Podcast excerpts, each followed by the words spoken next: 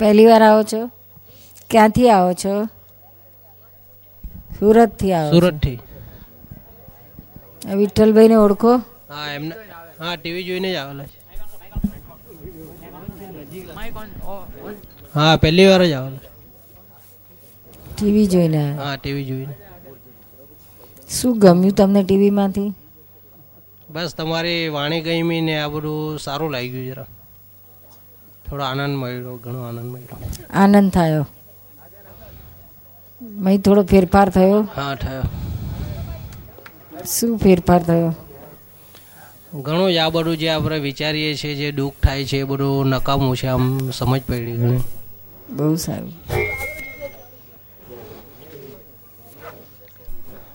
બહુ સારું. અને મિસિસને પણ ઇન્ટરેસ્ટ છે. બીજી વાર એ પણ આવશે. બીજા સત્સંગ. બહુ સારું બહુ સારું.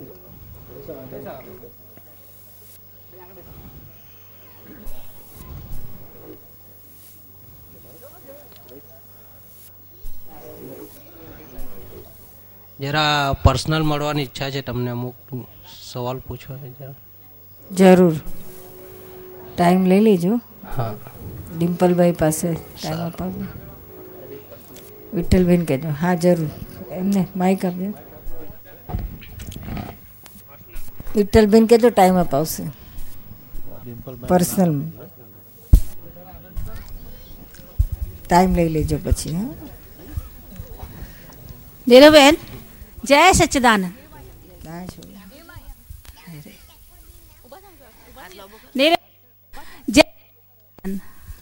હા બોલો બેન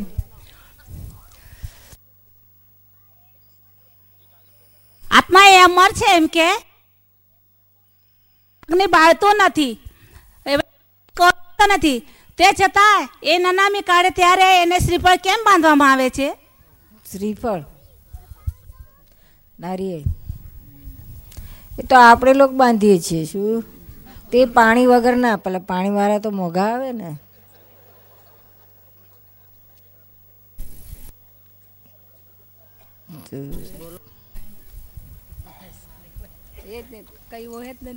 કઈ ફૂલ ફળ બધું મૂકે.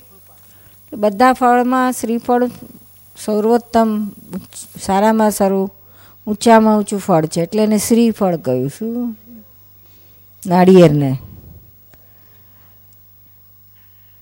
એટલે ભાવ અર્પણ કરે શું? દેવ કહેવાય. શું ડેડ બોડી હોય ને મળદું હોય એને બહુ ઊંચી દ્રષ્ટિથી જોવા માટે શું? એટલે અર્પણ કરે, ફૂલે મૂકે, નહીં હાર બધું પહેરાવે છે ને નનામી કાઢ ત્યારે. બીજું કશું નહીં, એને પેલા આત્માને કશું મળતું બળતું નથી, શું? એ તો નીકળી ગયો, પહોંચી ગયો બીજી યોનિમાં તરત જતો જ રહ્યો. પરમ પૂજ્ય નીરુમાં, નાસિકથી જયશ્રીના જય સચ્ચિદાનંદ.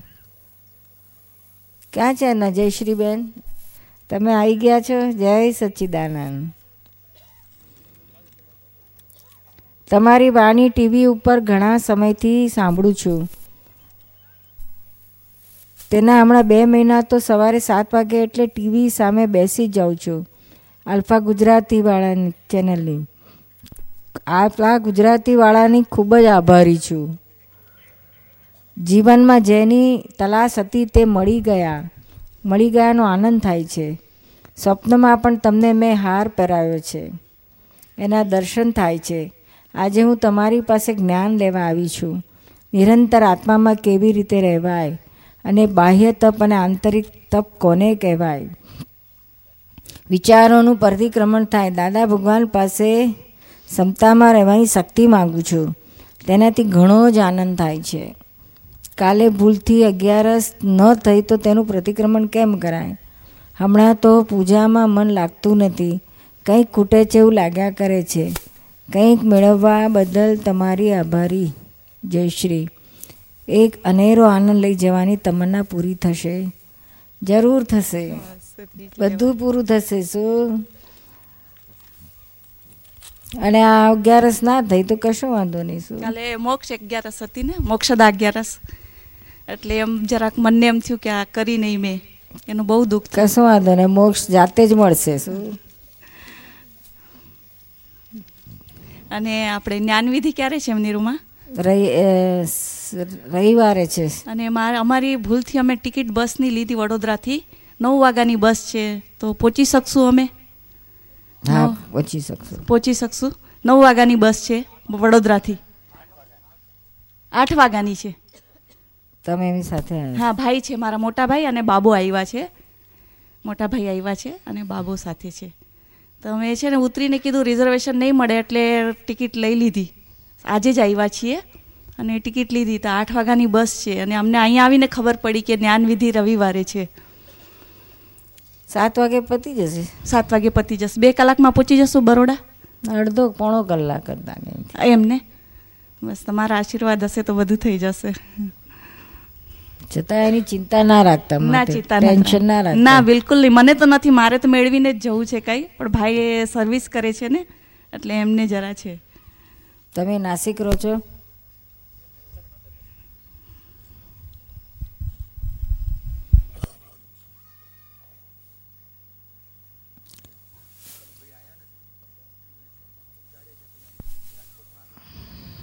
હમ.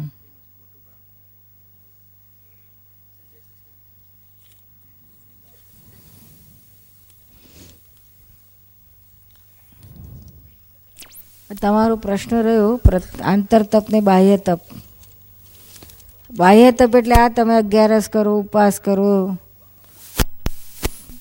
એ બધું બાહ્ય તપમાં જાય. અને અંતર તપ એટલે કોઈ અપમાન કરે ગાળો આપે. મેં અંદર આર્ત ધ્યાન, રુદ્ર ધ્યાન થવાનું થાય ક્રોધમાન માયાલોપ થાય, એવું અંદર થાય એવા સંજોગો. બહારથી આ ઊભા થાય. છતાંય તમે અંદરથી ક્ષમતામાં રહો. જ્ઞાન કંઈક એવું આપતા સાત જન્મ અદભાત ના કરવો પડે, પણ આ દારૂ પીવાનું એ આવરણ ઘણું લાંબુ, ઘણા બહુ ચાલે એને. શું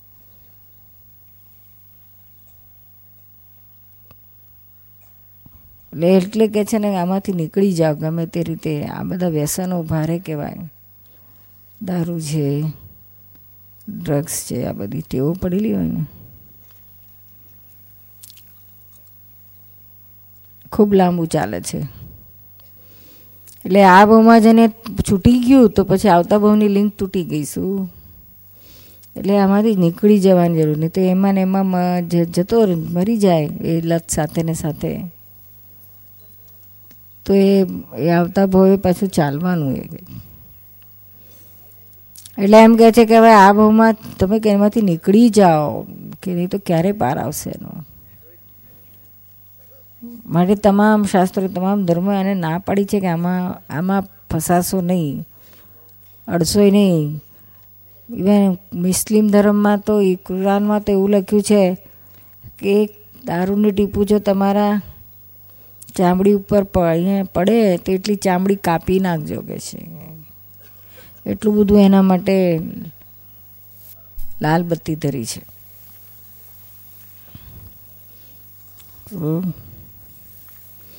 એટલે જેને મોક્ષે જવું છે, આ બધામાંથી છૂટવું છે, એના માટે તો ટોટલ ના. દારૂ, માંસાહાર અને પરસ્ત્રી, એના માટે તો દાદાએ પણ જવાબદારી નથી લીધી. આટલું નહીં હોય તો મોક્ષની જવાબદારી અમે લઈશું, આ જ્ઞાન લઈશું પછી.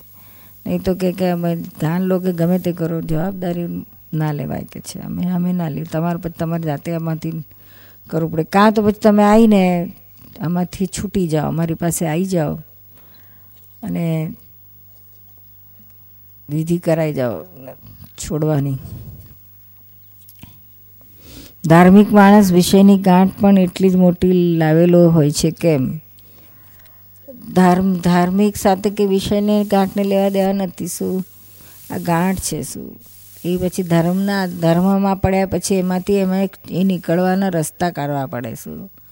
આ કળિયુગમાં કેવું છે? કાળ, આ કાળ એવો છે કે વિષયો વધારે છે, વિષયનો માલ વધારે છે. પહેલાંના વખતમાં કશાય વધારે હતા, અત્યારે વિષય વધારે છે.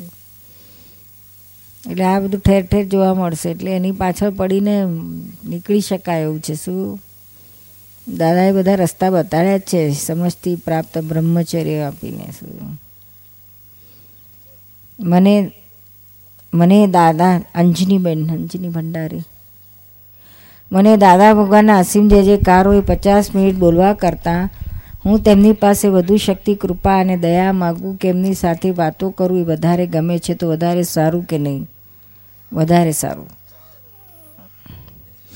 મારો દરેક દરેક વખતે એવો પ્રયત્ન બની રહે છે કે હું દેખાવમાં નહીં, પણ એવી સારી દેખાવ અથવા તો લોકેશનાનો દુર્ગુણ વધારે છે, તો મારે આ દુર્ગુણ કેવી રીતે કાઢવો? મને એકદમ સાલસ બનવું વધારે ગમે છે.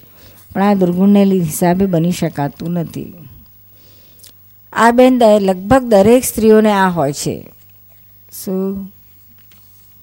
આ સ્ત્રીની, સ્ત્રી પ્રકૃતિની આ એક અવળી ખાસિયત છે, શું? કે પોતાને સારું દેખાવું દેખાવમાં અને પોતાનું ઇમ્પ્રેશન સારું પડે જ્યાં જાય ત્યાં. એ એટલે સારું દેખાવા માટે બધું જાત જાતનું ટ્વિસ્ટિંગ કરે, કપટ કરે, બધું ઢાંકે, ઢાંક પીછોડો કરે, બધું કરે. ખરાબ ના દેખાવા દે પોતાનું. પોતાનું તો ઠીક, પછી પોતાના વરનું, પોતાના છોકરાનું, પોતાના ઘરનું. બધેથી કરતાં ઘર, ઘરનું, ઘરમાં જો એનો નંબર લાગે તો પછી પોતાના છોકરાનું સારું લાગ, દેખાડે છે. સારા છોકરાથી આગળ તો વરનું સારું દેખાડે. વરથી આગળ એ બે જણ વર અને વહુનું આવે તો પછી પોતાનું સારું દેખાડે. વરનું ખાવા દેખાડે દેખાવા દે. એટલે આ પ્રકૃતિ છે શું પોતાની જાતનું પર સારું દેખાડે. આમાંથી નીકળવાનું કેવી રીતે? આપણે તો સારું દેખાડવાની જરૂરત જ નથી. આ કોઈને દુનિયામાં સારું દેખા કોઈને દેખી રહ્યું જ નથી શું? આપણે ગમે એટલા સારા દેખાશું ને ગમે એટલા સારા દેખાવા પ્રયત્ન કરશું ને પણ કઈ મિનિટે આપણે એને ભૂંડા દેખાશું ને કશું ઠેકાણું નથી શું? આ લોકોનો સર્ટિફિકેટનો કંઈ ભરોસો જ નહીં શું? હમણાં સારા સારા, બહુ સારા બહુ સારા, મંજરીબેન બહુ સારા કે પછી આપણને તો લાગે કે આને મારા માટે બહુ સારું ઇમ્પ્રેશન છે. બહાર જઈને પાપડું ભૂંડું બોલતા હોય. એટલે આમના પર સર્ટિફિકેટની કોઈ વેલ્યુ નથી. એના કરતાં સ્કૂલ અને કોલેજના સર્ટિફિકેટ સારા આખી જિંદગી જ ચાલે. આ તો પાંચ મિનિટમાં ઉડાડી દે. એટલે આની વેલ્યુ જ નથી ને. દાદા તો કહેતા હતા કે મને પોતાને પોતે કેવા કેવી કેવા જ્ઞાનના એડજસ્ટમેન્ટમાં પોતે રહેતા હતા. તો ચોખ્ખું કહેતા હતા કે મને આ લોકો બધા કે છે ગાયો, ભેંસો જેવા લાગે કે છે. ગાયો, ભેંસોમાં આપણે જતા હોય તો આપણે ઇવન ગાયો, ભેંસોનું ઇમ્પ્રેશન મારવાનું મન થાય. હારા રૂપાળા, હારા દેખાવાનું મન થાય. શું છે આ બધાને? કશી લેવલ જ નથી. એમ એમને પોતાને એવું નાનપણથી એવું રહેતું હતું કે આ બધા લેવલ જ નથી કે છે. જેમાં આપણે હું ગાયો ભેંસોમાં અગર આપણે હારા દેખાઈને શું કરવાનું છે નો વેલ્યુ આ બધા ડિવેલ્યુશન કરી કોણ આપણે બહારના હારા, સારા કે ખરાબ દેખાવાનું, એની કોઈ વેલ્યુ જ નથી. હા અંદર આપણે શુદ્ધાત્માથી ઊંચી, સારામાં સારી વસ્તુ દુનિયામાં બીજી કઈ? જે હું પોતે જ છું. હવે એ તમે ગમે એટલું એ દેખાડવા જાઓ કોઈ દેખાય એવા છે નહીં. એટલે આમ આ ભાનગઢમાં પડવા જેવી જ જરૂરત જ નથી. અને હું સારા, મારે સારું દેખાવું છે, તો પછી તીકડી આપણે શુદ્ધાત્મામાંથી અંજની થઈ જઈએ છું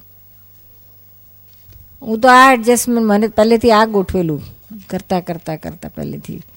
કે ભાઈ આ મારું હું સારી દેખાવું, પછી તો પછી હું શુદ્ધાત્મામાં રહું કે પછી નીરુબેન થઈ જઉં પેલું તો નીરુબેન થઈ જવાનું પોસાય જ નહીં, એટલે આની નો વેલ્યુ ચોકડા મારો. એટલે આ તો છે ને જ્ઞાન લીધા પહેલાની વસ્તુ છે. એટલે જ્ઞાન લીધા પછી આમાં ફેર પડે ને પછી તો? હા જરૂર પડશે બેન. પણ આ સમજણાર રાખજો. હું તો શુદ્ધાત્મા છું બીજા બધામાં વેલ્યુ જ નથી એની. આના આગળ આ કશાયની વેલ્યુ નથી. એક દિવસ ટીવી ઉપર આડાઈ ઉપર સાંભળેલું કે બુદ્ધિને વચ્ચે ના લાવવા આવવા દેવી. બુદ્ધિ જ બધું ડક કરે છે. તો આને જ સમર્પણ કહેવાય ને એટલે સાચા સમર્પણની જ ખબર. સાચા સમર્પણ એટલે બધું બુદ્ધિ બધી બધું. આ સ્થૂળ વસ્તુ તો કંઈ આપ જોઈતી નથી. કે આપણે સમર્પણ એટલે કે તમારું ઘર મૂકી જાઓ કે તમારું કપડાં દાગીના વાગીના બધું સમર્પણ કરો એવું તો છે નહીં. સ્થૂળ તો કશું નથી. એ રીતે નહીં. સૂક્ષ્મમાં આ જ. અહંકાર છે બુદ્ધિ છે. બધું ક્રોધ માન માલક જે બધું સમર્પણ મારું સર્વસ્વ સમર્પણમાં બધું આવી ગયું. એટલે જ્ઞાન થવા માટે તો બુદ્ધિ જે છે તો બુદ્ધિ જો જતી રહે તો પછી જ્ઞાન આપણને જલ્દી થઈ શકે ને હા એટલે જ્યાં બુદ્ધિ વચ્ચે ઊભી થાય તો એને ઓળખવી પડે. ખબર પડવી પડે કે આ બુદ્ધિ છે. બુદ્ધિ ઊભી થઈ ડકો કરવા માટે. એને જુદી રાખવાની એને મારે સહી નહીં કરવાની. બુદ્ધિ ગમે તે આડું તેડું જ્ઞાનની બાબત સંસારમાં તો બરાબર જે કરવું એ કરતું. પણ આ આત્માની બાબતમાં, જ્ઞાનની બાબતમાં, દાદાની જે આ પાંચ આજ્ઞા છે, એની બાબતમાં બુદ્ધિ ક્યાંય કશું કંઈ કરવા જાય ને? વાત આવું કેમ કે છે ને, આવાનો અર્થ શું થાય ને, આવું આવું કરવાથી આમ થાય ને તેવું કરે હું બાજુએ મને જે કહ્યું છે કરવાનું. જરા કંઈ ઊભું થાય તો બહુ હોય તો તમે પૂછી લો. ના ના પૂછી લીધું પૂછી લ્યો. એટલે બુદ્ધિને પછી બે ડબ ડબ કરવાનું રહે જ નહીં. એ તો આમથી મેં ડબડબ કર્યા કરશે, ડબડબ કર્યા કરશે. શું, એટલે જંપા નહીં દે ને, જ્ઞાનને ઠરવા નહીં દે આપણને. અનંતકારથી આ બુદ્ધિ જ આપણને રખડાઈ મારે શું મળી ગયું છે, આત્માનું મળ્યું તોય પાછું અહીંયા લોચા મારશે, અહીંયા લોચા મારશે, અહીંયા લો આ જો અહીંથી, આ જાણી લો અહીંથી, આ વાંચી લો અહીંથી, આ સાંભળી લો અહીંથી, આ કરી લો. આ બધું કરવા જઈશ હવે આ કશાની જરૂર નથી. આત્મા આત્મામાં રહેવાની જરૂર છે. તો આ બધું કરવા જશો તો આ જતું રહેશે. માટે રે, હું કાંઈ એક જ મુખ શુદ્ધ આત્મા અને મારે પાંચ આજ્ઞા. એમાં ક્યાંય મારે આગું પાછું ના થાય થાય તો પાછું સેક્ટર લેવાનું. એ મંડી પડવાની એની પાછળ શું? એનું નામ ખરું સમર્પણ શું? આપણે પ્રતિક્રમણ મનમાં કરીએ તેના કરતાં જે તે વ્યક્તિ આગળ જાહેર કરીએ તો વધુ અસરકારક બને. અથવા તો ફાઇલમાંથી જલ્દી મુક્તિ મળે. હા, ચોક્કસ. વન ટુ વન કરીએ તો વધારે એની ઇફેક્ટ હોય છે. અને જલ્દી છૂટી જવાય. બહુ લાંબુ કરવું ચાલે નહીં. પતી જાય ફટાક દઈને. પણ ઘણી વખત એવું હોય છે કે તમે વન ટુ વન પ્રતિક્રમણ કરવા જાઓ, મોડે કહેવા જાઓ કે મારી ભૂલ તે આમ છે. પણ સામી વ્યક્તિ છે તો અહંકારી હોય ને ઊંધું લે અરત. આપણે આપણે નમવા જઈએ તો પેલો છે તો ઉપરથી આપણે ધબ્બો મારે. જો, તારે ભૂલ કબૂલ કરવી પડી ને આવી છે ને તેવી છે ને બધાને કહેતા પડે તો આનો અર્થ નહીં. શું પણ આપણો ભાવ સારો હોય તો પછી એ આપણને આપણને જો સામેથી એ કરે. આપણને જો અંદર લડતું અડતું ના હોય ગમે તે કરે આપણને અંદર કોઈ ફરક પડતો ના હોય. આપણને અંદર એમ હોય કે ભાઈ મેં કરી લીધું હું તો છૂટી ગઈ. હવે સામાવાળાને જે કરવું હોય જેને જે લાગવું હોય એને એવું જો તમને અંદર રહેતું હોય એ પછી તમને લાગ તમારું અવળું બી બોલે તોય તમને વાંધો ના પડતો હોય. તો સારામાં સારું છે આ. તો પછી વધારે પછી પ્રતિક્રમણ કરવાનો પણ વારો ના આવે ને આવી રીતે બહુ ઓછું. થઈ જાય, બહુ ઓછું. થઈ જાય ને એમ ચોક્કસ. પછી સૂક્ષ્મમાં જ કરવાના રહે સ્થૂળ ના રહે સિમંદર ભગવાન માટે એટલી બધી શ્રદ્ધા બેસતી નથી કારણ કે સત્યાર સુધી એમનું નામ લીધું નથી કે એમની સામું જોયું નથી તો આ વસ્તુ અક્રમ જ્ઞાનમાં બાધારૂપ બને કે નહીં કારણ કે શ્રદ્ધા વગર ભાવ ના આવે અને ભાવ વગરની ભક્તિ નકામી એટલે એને તમને અત્યારે નથી ભાવ આવતો તો કશું વાંધો નહીં જ્ઞાન અને આજ્ઞા એમાં એને પકડો. દાદા ભગવાન માટે તો ભાવ આવે છે એમના માટે તો આવે છે. બસ તું વહી પકડો. મારે એવું જ હતું. મારે સિમંદર ભગવાન માટે નહોતું આવતું. પણ ધીમે ધીમે ધીમે ધીમે ધીમે ધીમે પછી એક એક વખત ક્લિક થયું પછી ચા- ચા- જામી ગયું. એટલે એમાં મારે એને મારે પેન્ડિંગ રાખ્યું. અત્યારે નથી આવતો તો જ્યારે સમય આવશે ત્યારે આવશે. ચોકડી નહીં મારતા પેન્ડિંગ રાખો. અત્યારે આમાં મારું પાકું કરલું. આ પાંચ આજ્ઞા અને શુદ્ધ આત્મા આ બધું. શું? જેના વિચારો વધુ આવે તેને ચીકણી ફાઇલ કહેવાય. હા. જે વ્યક્તિના, જે જેને આપણે જ્યાં એની જોડે વધારે હિસાબ બાંધેલો છે, માટે વધારે આયા કરે છે.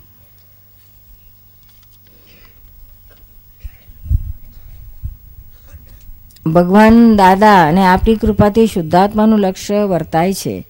તો જ્યારે ચરણવિધિ કરવાની શરૂઆત કરું છું, તો જે શુદ્ધાત્માનું લક્ષ્ય વર્તાય છે, એમાં જ બેસી રહેવાનું મન થાય છે. તો ચરણવિધિની ચોપડી વાંચવાની બાજુ ઉપર રહી જાય છે. તો તે પ્રકાશ પાડજો. આ ચરણવિધિની ચોપડીમાં શુદ્ધાત્મામાં જ રહેવાની વાત છે. આ શુદ્ધાત્મા કેવો આવો છે? અનંત જ્ઞાનવાળો અનંત દર્શનવાળો અને શક્તિવાળો અનંત સુખધામ છે, અવ્યાબાદ છે, રૂપી છે, બધું ગુણ ગુણ સાથે છે. જો એટલે વધારે વિશેષ પોળ પડશે તું શુદ્ધાત્માનો.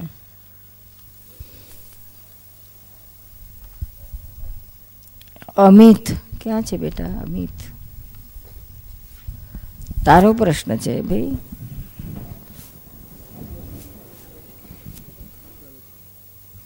આઈ એમ એલ્ડર સન ઓફ જયશ્રી તમારો દીકરો છે? હાઉ યુ જ્ઞાન વિધિ help me in my studies શેમાં ભણે છે ભાઈ હું સીએ કરું છું. સીએમાં સીએ ઇન્ટરમીડિયેટ ચાર વાર ફેલ થઈ ગયો છું. પાંચમી ટાઈમ એક હમણાં મે ટુ થાઉઝન્ડમાં પાસ થયો હું. અને હજી તો ઘણું આગળ જવાનું છે. તો મમ્મી ચાર દી પહેલાં જ ડિસાઈડ થયું કે જ્ઞાન આપણે જ્ઞાનવિધિ લેવી છે. તો મેં કીધું હા ચાલશે. મમ્મીએ કીધું કે આ બધું તમે મારે ભણવામાં વગેરે- આગળ ખૂબ ફાયદો થશે એનો. તો એટલે મેં કીધું હું પણ આવું છું તો. એક કા કોન્સન્ટ્રેશન વધી જશે શું? અચ્છા. કોન્સન્ટ્રેશન પાવર વધી જાય આપણો. અને જે કન્ફ્યુઝન થતું હોય ને હા એ તો કન્ફ્યુઝન ઘણું થાય છે. એ જતું રહે. Clear cut this way or that way આવડે છે તો આવડે છે. નથી આવડતું નથી આવડતું. પછી મેં હાય હોય ના રહે. નર્વસ ના થવાય. ઘણીવાર આપણે આવડતું હોય છતાં નર્વસ થઈ જઈએ તો બધું જતું રહે. કન્ફ્યુઝ થઈ જાય તો એ જતું રહે. એ બધું ના થાય શું? અને આ અંદર આનંદ રહેશું એફી અને બહુ આપણી એફિશિયન્સી વધી જાય શું સ્ટડીઝમાં તમારે દાદા ભગવાન નસીબ જે કરો, દસ, દસેક મિનિટ આપણે બોલીને ખૂબ એકાગ્રતાથી અક્ષર અક્ષર વાંચીને બોલીએ ને, અને પછી આ વાંચવા બેસે ને તો બહુ કોન્સન્ટ્રેશન પાર વધી જાય. હા, ભણવા ચાલુ કર ભણવાનું ચાલુ કરો પહેલાં હા. બહુ આમ સ્થિરતા રહે. આ બધું આપણે ટીવી જોઈએ ને મૂવી જોઈએ ને આ બધું જોઈએ ને ક્રિકેટ જોઈએ ને આ બધું એ બધું કોન્સન્ટ્રેશન પાવર એમાં જ ખેંચાઈ જાય. ડાયવર્ટ પછી છોકરીઓ બોકરીઓ રૂપાળી દેખાય ને તો ખેંચી જાય. આકર્ષણ થાય. એમાં બહુ પાવરફુલ આપણો પાવર ઘણો બધો એમાં તૂટી જાય છે તો. ત્યાંથી પાવર સ્વિચ ઓફ કરવા માટે શું કરવાનું? એટલે આ જ્ઞાનથી પછી જ્ઞાન લીધા પછી વધારે તને આત્મામાં રહેવાશે. પછી આ પછી બતાડશો પ્રતિક્રમણ ઓન ધ સ્પોટ કરી નાખવાનું શું ત્યાં જરાક ડિસ્ટ્રેક્ટ થયું ને તો તરત પ્રતિક્રમણ કરી નાખવાનું શું તો આ બધું આપ બંધ થઈ જશે કે? હા એની મેળે ઓછું થતું જશે બંધ થશે. એટલે ડિસ્ટ્રેક્શન એટલું ઓછું થઈ જશે મારું. હમ. પછી ફોલો કરવાનું કે એ પ્રમાણે ફોલો કરતા રહેજો છું અચ્છા.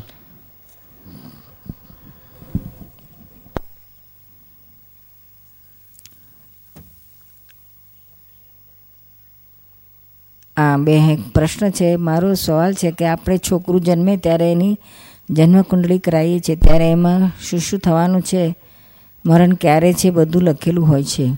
અને બીજું કે આપણે શા માટે જન્મકુંડળી કરાવીએ છીએ? જ્યારે આપણને ખબર છે કે જન્મે ત્યારે જ બધું કર્મના હિસાબે લઈને આવ્યા હોય, ત્યાર પછી એ સમજા, સમજાવતું નથી. આ તો એક આ જે કર્મ કે જન્મ કુંડલીથી નવા કર્મો કે ઊભા નથી થતા. આ તો રીડિંગ કરી આપે કે ભાઈ આ ગ્રહમાં જન્મ થયો છે તો એનું આવું આવું હોય, તો એ સાધારણ હોય. એક્ઝેક્ટ કંઈ કોઈને ખબર હોતી નથી શું. કોનો પ્રશ્ન છે? પહેલાંના વખતમાં તો અત્યારે એવું છે નહીં. તમારો પ્રશ્ન છે. અને બીજો પ્રશ્ન છે કે લગ્ન કરવાના હોય ત્યારે જનક કુંડળી મેળવીએ છીએ અને મળતું હોય તો જ આપણે લગ્ન કરાવીએ છીએ. તે બધું શું છે તે સમજાતું નથી. આ એક આ જ્યોતિષ શાસ્ત્ર છે, શું? વિદ્યા છે, વિદ્યા.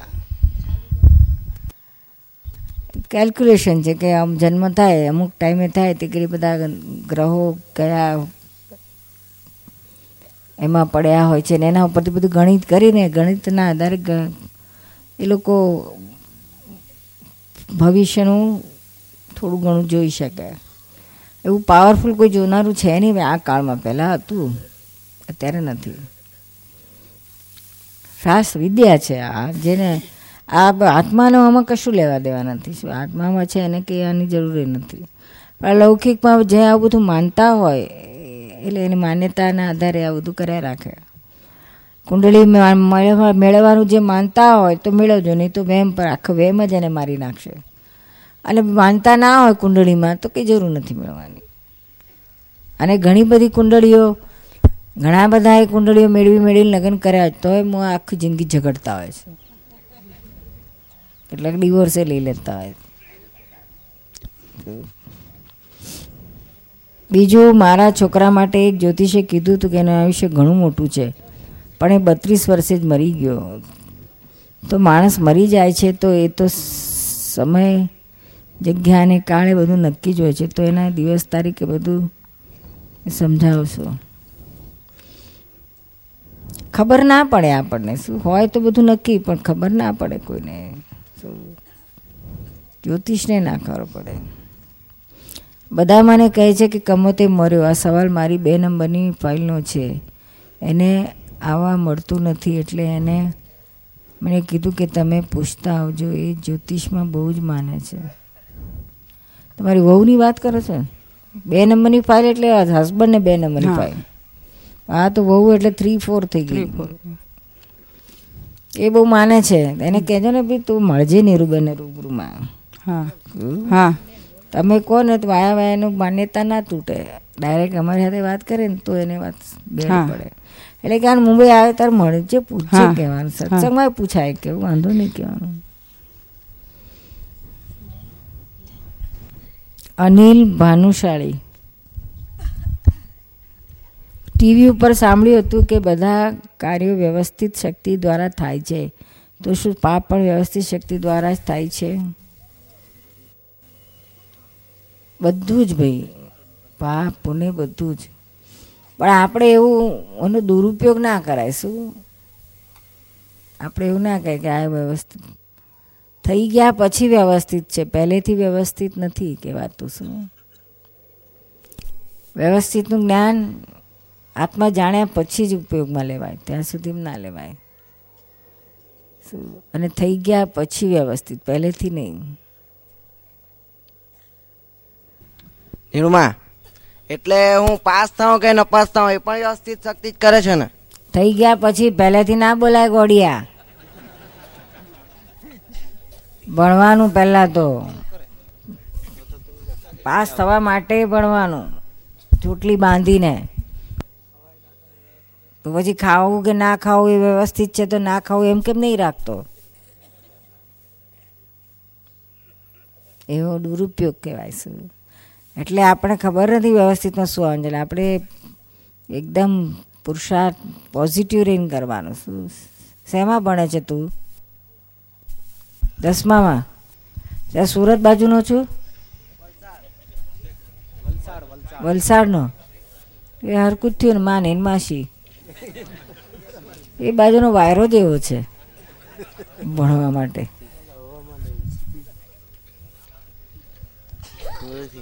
પતી એમ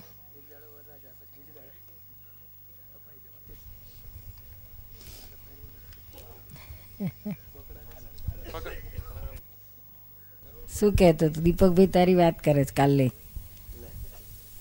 એ મેં કીધું તું. શું દીપકભાઈ કે કે લગ્ન થાય પછી શું થાય? મેં કીધું બકરો હલાલ થાય બીજું શું થાય?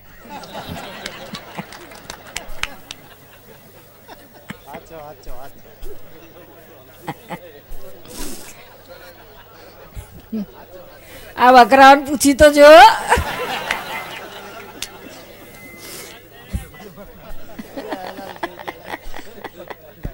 એક દાડો વરરાજા શણગાર કરે. અને બીજે દાડે કે ચાલાલ થાય. બકરાને શણગાર કરે ને પછી લઈ જાય બિચારાને આ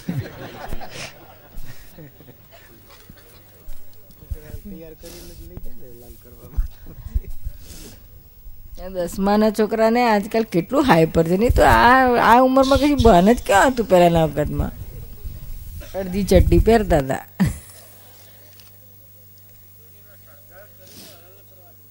હા, એટલે વરરાજા એમને શણગાર્યા વગર થોડી ઘોડે ચડાવે પાછા. તમે ચડેલા જ ને.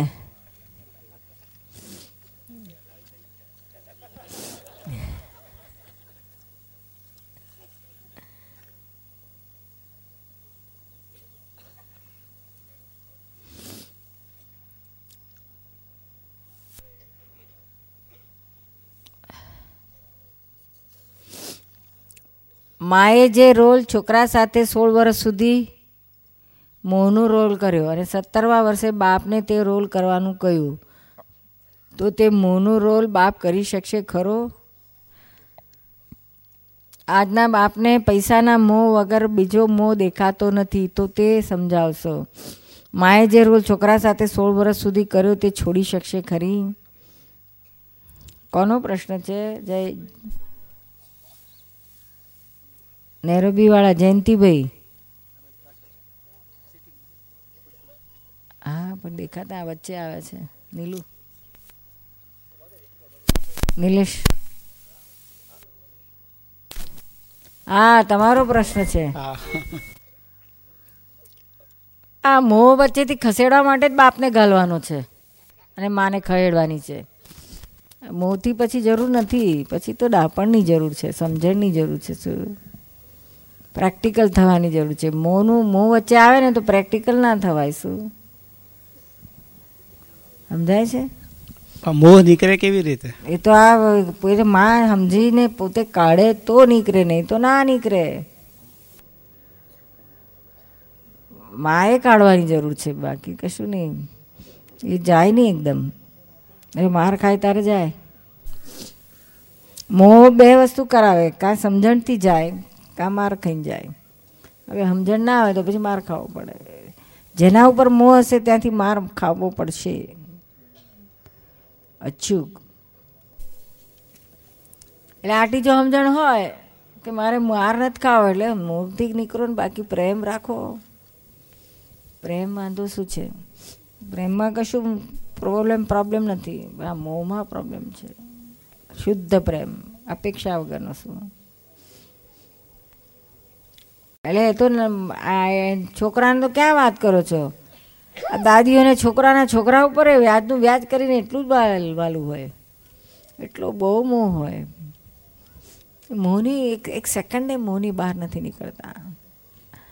જ્ઞાન લીધા પછી એને બહુ બહુ ઊંડું ઉતરે તો ખ્યાલ આવે કે આ બધો મોહ છે? હમણાં તમારા છોકરા અમેરિકાથી આવે ને એરોબી.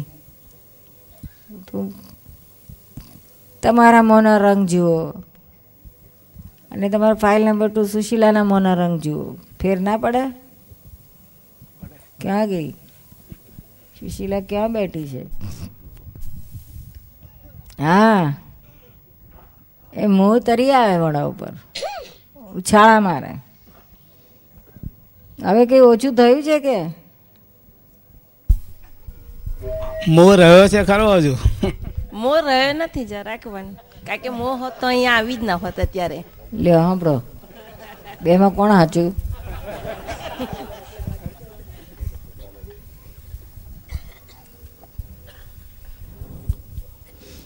આયા એ તો ઘણું સારું કર્યું.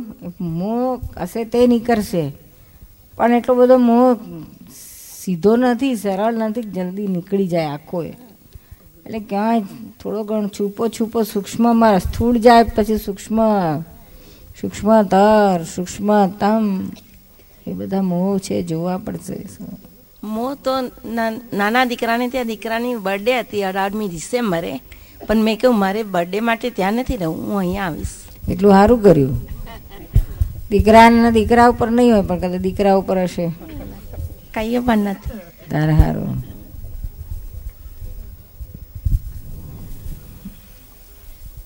તા જયંતિભાઈ ઉપર હશે.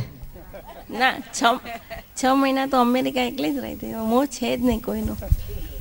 લે. મારા ઉપર તો રહ્યો જ નથી હવે.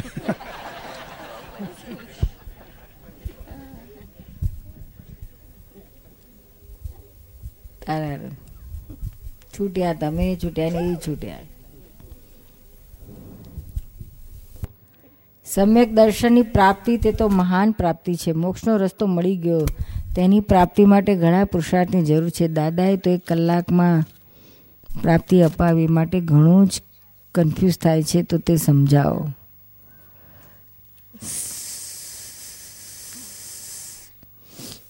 એટલે કન્ફ્યુઝન શું થાય છે? પ્રાપ્તિ માટે.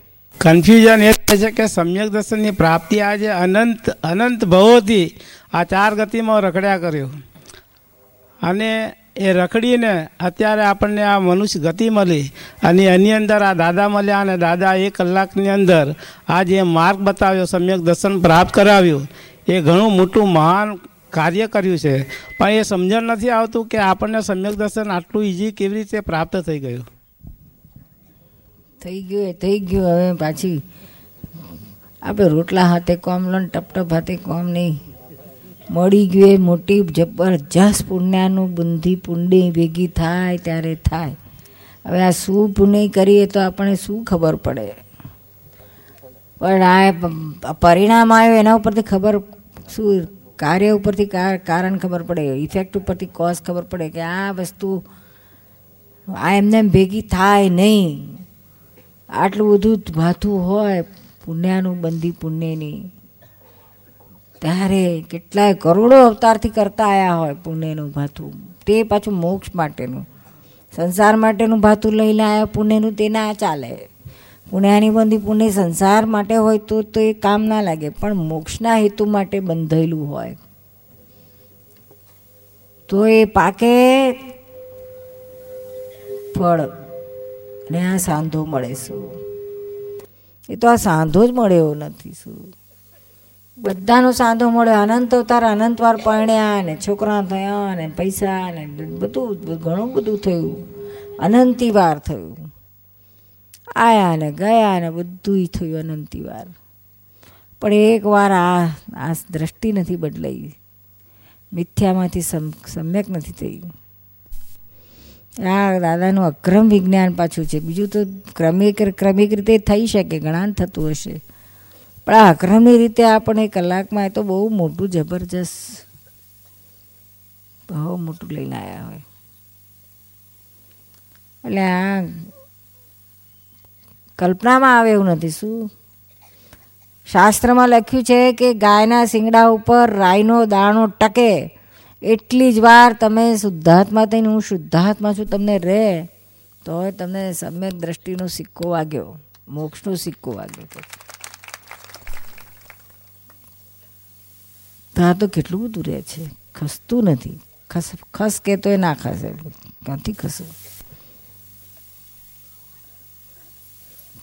આ દીવો એવો સળગેલો છે કે ક્યારેય બુઝાય નહીં.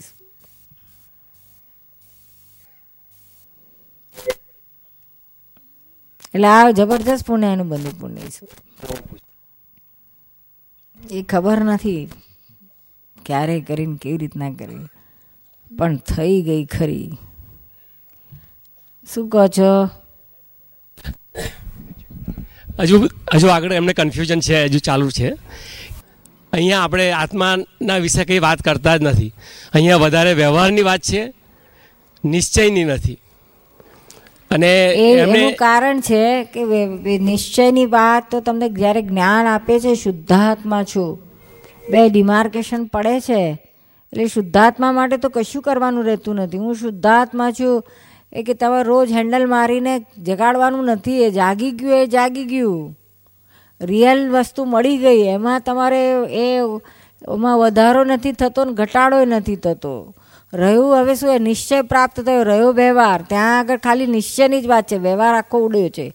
એક પાંખે ઉડવાની વાત છે. એટલે હવે રહ્યો શું? વ્યવહાર પૂરો કરવાનો. નિશ્ચય તમારા હાથમાં આવી ગયો છે. ફૂલ. જે તમને અનુભવમાં આવે છે કે હું શુદ્ધાત્મા છું, એ જતું નથી તમને. જ્યારે ત્યાં શુદ્ધાત્મા છું, આવતું નથી. શબ્દોથી બોલ્યા કરે, પણ અંદરથી છૂટું ભેદ ના પડે. એટલે એની વાત એમને શબ્દોથી ગો ગો ગો ગો કરી, પણ તે પાછું બુદ્ધિથી ચૂથાચૂથ હોય છે. બાકી અંદર કશાય તો ભરપટ્ટે પડ્યા છે. આ શુદ્ધાત્મા એકલો જ નિશ્ચય છે. એ સિવાયના પછી જે રિલેટિવમાં ગયું, કશાય ઊભા થયા, ત્યારથી બધું રિલેટિવ છે. એટલે હવે આપણે શુદ્ધાત્મા પ્રગટ થયા, પછી હવે રહ્યું શું? તો આ આ વ્યવહાર પૂરો કરવાનો છે. તેને શુદ્ધ વ્યવહાર કરવાનો છે. અત્યાર સુધી શુભ કે અશુભ વ્યવહાર આપણે લઈને આવ્યા છીએ. એમાંથી એ વ્યવહાર પૂરો કરવાનો છે. એટલે કશાય રહિતના વ્યવહારને શુદ્ધ વ્યવહાર કહે છે કે જે વ્યવહાર નિશ્ચયને પ્રતિપાદન કરતો નથી, એ વ્યવહારને શુદ્ધ વ્યવહાર કહેવાતો નથી. આ વ્યવહાર નિશ્ચયમાં રહીને કેટલો થાય છે? શુદ્ધાત્મા નિશ્ચયમાં રહીને વ્યવહાર કરવો એટલે શું? તો કે હું શુદ્ધાત્મા છું ને વ્યવહાર બધો જયંતિભાઈ કરે છે. શું?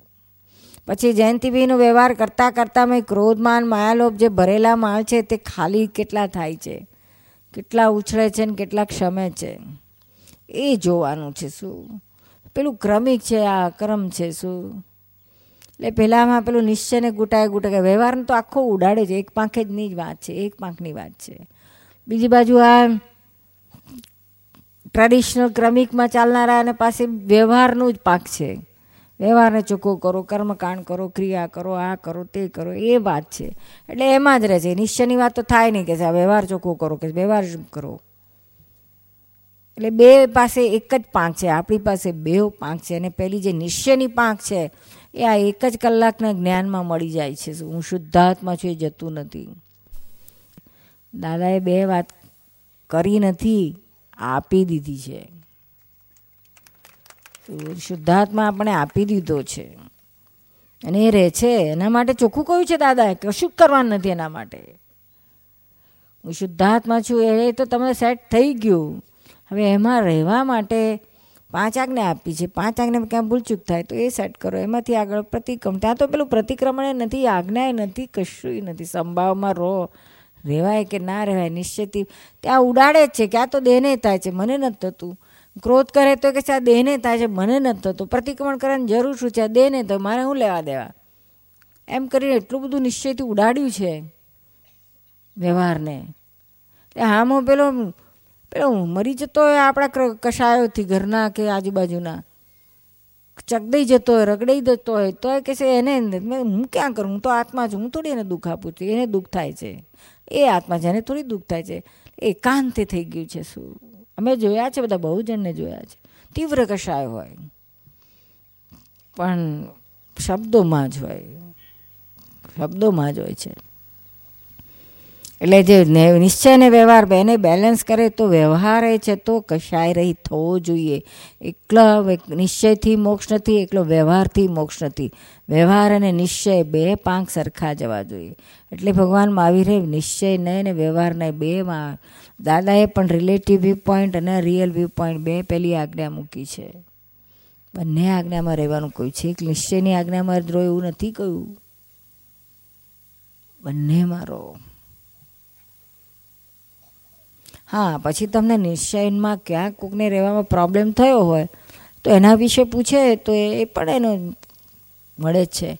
પણ જે જનરલી જે બધા ખૂબ સત્સંગ કરીને આવ્યા હોય એટલે પછી પ્રોબ્લેમ બધા વ્યવહારમાં જ આવતા હોય. નિશ્ચયનું તો એને ફિટ થઈ ગયું હોય. એ આગું પાછું થાય જ નહીં. થાય તો પર્સનલ પૂછી જાય છે. કાં જાહેરમાં પૂછી શકે છે. કે મને શુદ્ધાત્મા રહેતો જ નથી. ઉડી ગયું મારું. શું થયું? શેના માટે થયું? પણ એ તો ઉડતું જ નહીં. શુદ્ધાત્મા છે તો જતું નહીં. બીજું બધું થાય છે, પણ આ નહીં જતું. એ જાય છે? હું શુદ્ધાત્મા છું? કોને કોણ નહીં જતું? હાથ તો ઊંચા કરો. ના જ જાય. હવે એના માટે હું પૂછવાનું રહ્યું? વાતે હું કરવાની રહી. છે જ, એ જ છે વસ્તુ. એ શબ્દોથી પાછી પકડાયું નથી, વાતથી પકડાયું નથી, જ્ઞાનથી જ્ઞાન વિધિમાં જ એ વસ્તુ ક્લિક થાય છે. એ જ્ઞાનવિધિ દાદાને જે મળી છે, ક્યાંય બીજે નથી. કોઈની પાસેથી નથી. એ મોટા મોટું છે નિશ્ચયનું તો. પછી કોઈનું આમ તેમ થયું હોય તો પાછો ફરી બેસે જ્ઞાનવિધિમાં. કે બીજો પ્રશ્ન પૂછે, ત્રીજો પ્રશ્ન. આ પેલી વાતો શબ્દોમાં જ રહે છે. દ્રવ્યથી ને ગુણથી ને પર્યાયથી બધી વાતો જ કરે છે. હું આત્મા છું એ નથી, આયા વગર ગમે એટલી દ્રવ્ય, ગુણ, પર્યાયની વાતો બધી બુદ્ધિની વાતો છે. કેવળ જ્ઞાનની વાતો કેવળ અજ્ઞાનથી જ થતી હોય છે. એ મેળ ક્યાં પડે?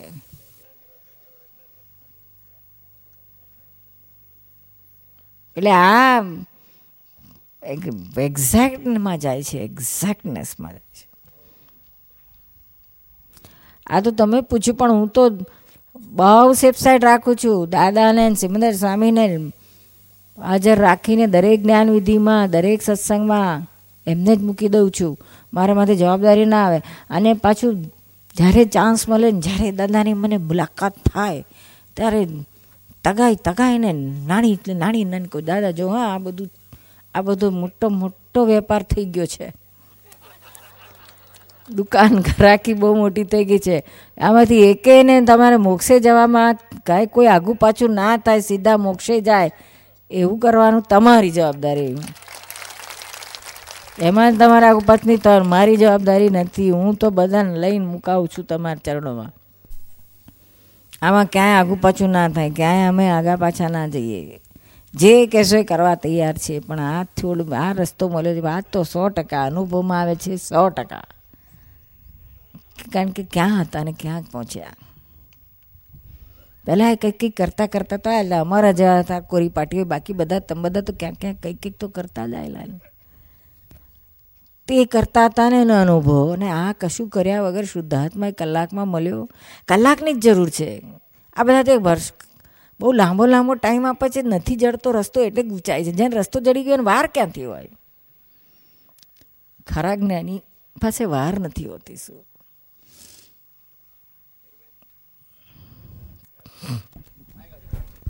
હા બોલો બોલો. એમને પૂરું. થયું હા બોલો.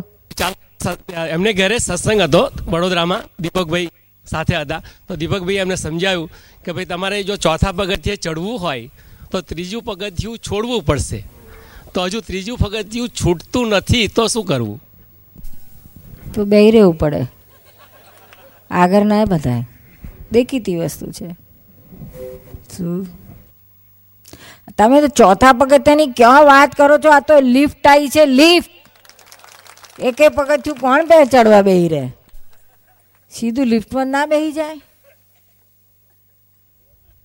જ પગથિયે પાર આવે એવો છે? પાર આવે એવું નથી. નીરુમાં. ક્યાં છે બેન? હા. બોલો બોલો કાંતાબેન. આપણે આપતા સૂત્રમાં દાદાનું જ્ઞાન કહેશે કે આત્માને જ્યારે ન્યાય બનાવશો ત્યારે જ તમારું પૂર્ણ કામ થશે. તો આત્માના ન્યાય વિશે થોડોક પ્રકાશ પાડો. આત્માને શું? ન્યાય બનાવશો ત્યારે. ન્યાય. આત્માને જ્ઞેય. હા. એ વિશે પ્રકાશ પાડો. એ બે બે વસ્તુ છે શું? જ્ઞાન મળ્યા પહેલાં અને જ્ઞાન મળ્યા પછી. જ્ઞાન મળ્યા પહેલાં શું હોય છે? આપતા સૂત્રમાં જે વાત છે ને તે જ્ઞાન મળ્યા પહેલાંની વાત છે. કે તમે, આપણે આત્મા મારે જાણવો છે મારે જાણવું છે, એવું જાણવું છે, એવું આપણને થાય ને પહેલાં થવું જોઈએ. હવે આત્મા જાણો છે, આત્મા જાણો છે એટલે આત્મા જ્ઞેય થયો કહેવાય. જાણનારો કોણ? તો કે સૂક્ષ્મતમ અહંકાર એને એવું થાય છે કે મારે આત્મા જાણવો છે આત્મા. બાકી આત્મા પોતે જ જ્ઞાન સ્વરૂપ છે, કેવળ જ્ઞાન સ્વરૂપ છે, એને ક્યાં જાણ, એને જાણનારો બીજો વળી કયો? પણ હજુ એ આવરણમાં છે, પોતે એ જાણપણામાં આવ્યો નથી હજુ. અને અત્યારે જાણપણું બધું જ કોનું છે? તો અહંકારનું છે. એટલે અહંકાર અત્યારે શું જાણ જાણ કરે છે? તો સંસારની બધી વિનાશી વસ્તુઓ જાણ જાણ કરે છે. અવિનાશી નથી જાણતો આત્માની વાત. એટલે અવિનાશી આત્માની વાત જાણવાનું જ્યારે આ અહંકારને સૂક્ષ્મતમ અહંકારને જબરજસ્ત નિશ્ચયરૂપ થાય દ્રઢપૂર્વક થાય. હવે એવી ત્યારે એ ત્યારે જાણનારો અહંકાર સૂક્ષ્મતમ અહંકાર છે અને જાણવાની વસ્તુ આત્મા છે. એટલે આત્મા જ્ઞેય થયો ને આ અહંકાર જ્ઞાતા થયો. પછી જ્યારે આ અહંકાર આ બધું પૂરું થાય છે, એટલે આત્મા જણાઈ જાય છે, તે પ્રગટ થાય છે, આવરણ ખસે છે, ત્યારે એને બધું આત્માને ડાયરેક્ટ દેખાવા માંડે છે. જ્યારે આત્માને ડાયરેક્ટ દેખાય છે, ત્યારે પોતે સીધો ડાયરેક્ટ જ્ઞાતા થાય, પદમાં આવે છે. પછી એ આત્મા જ્ઞેય સ્વરૂપે ના રહ્યો કહેવાય. પછી પોતે જ્ઞાતા દ્રષ્ટા પદમાં આવી ગયો. હા તો એ અનુભવ થાય છે તે બરોબર છે ને? એ બરોબર છે બરોબર છે. નીરુબેન અક્રમ વિજ્ઞાનની વાત ચાલી અક્રમ જ્ઞાનની વાત ચાલે છે ત્યારે એવું કહેવાનું મન થયું છે મને કે જગતમાં એટલા જ્ઞાનના પુસ્તકો કે જે વાંચતા આપણે લાખો જન્મ લેવા પડે અને સમજવા માટે તો કેટલા જન્મ લેવા પડે? સાચી વાત છે. ત્યારે એ બધા જ્ઞાનનો જ્ઞાનોના રસ ધારા ઘણી જગ્યાએ બધી વહેતી હોય છે સવાલ નથી. અક્રમ સિવાય ક્રમિક માર્ગમાં પણ જ્ઞાનના રસ મળે છે. પણ આ તો જ્ઞાનના રસનો અર્ક દાદાએ ખાલી પાંચ આજ્ઞામાં બતાવી દીધો છે. અને એ પણ આમાં વ્યવહારની જે વીસ વર્ષોમાં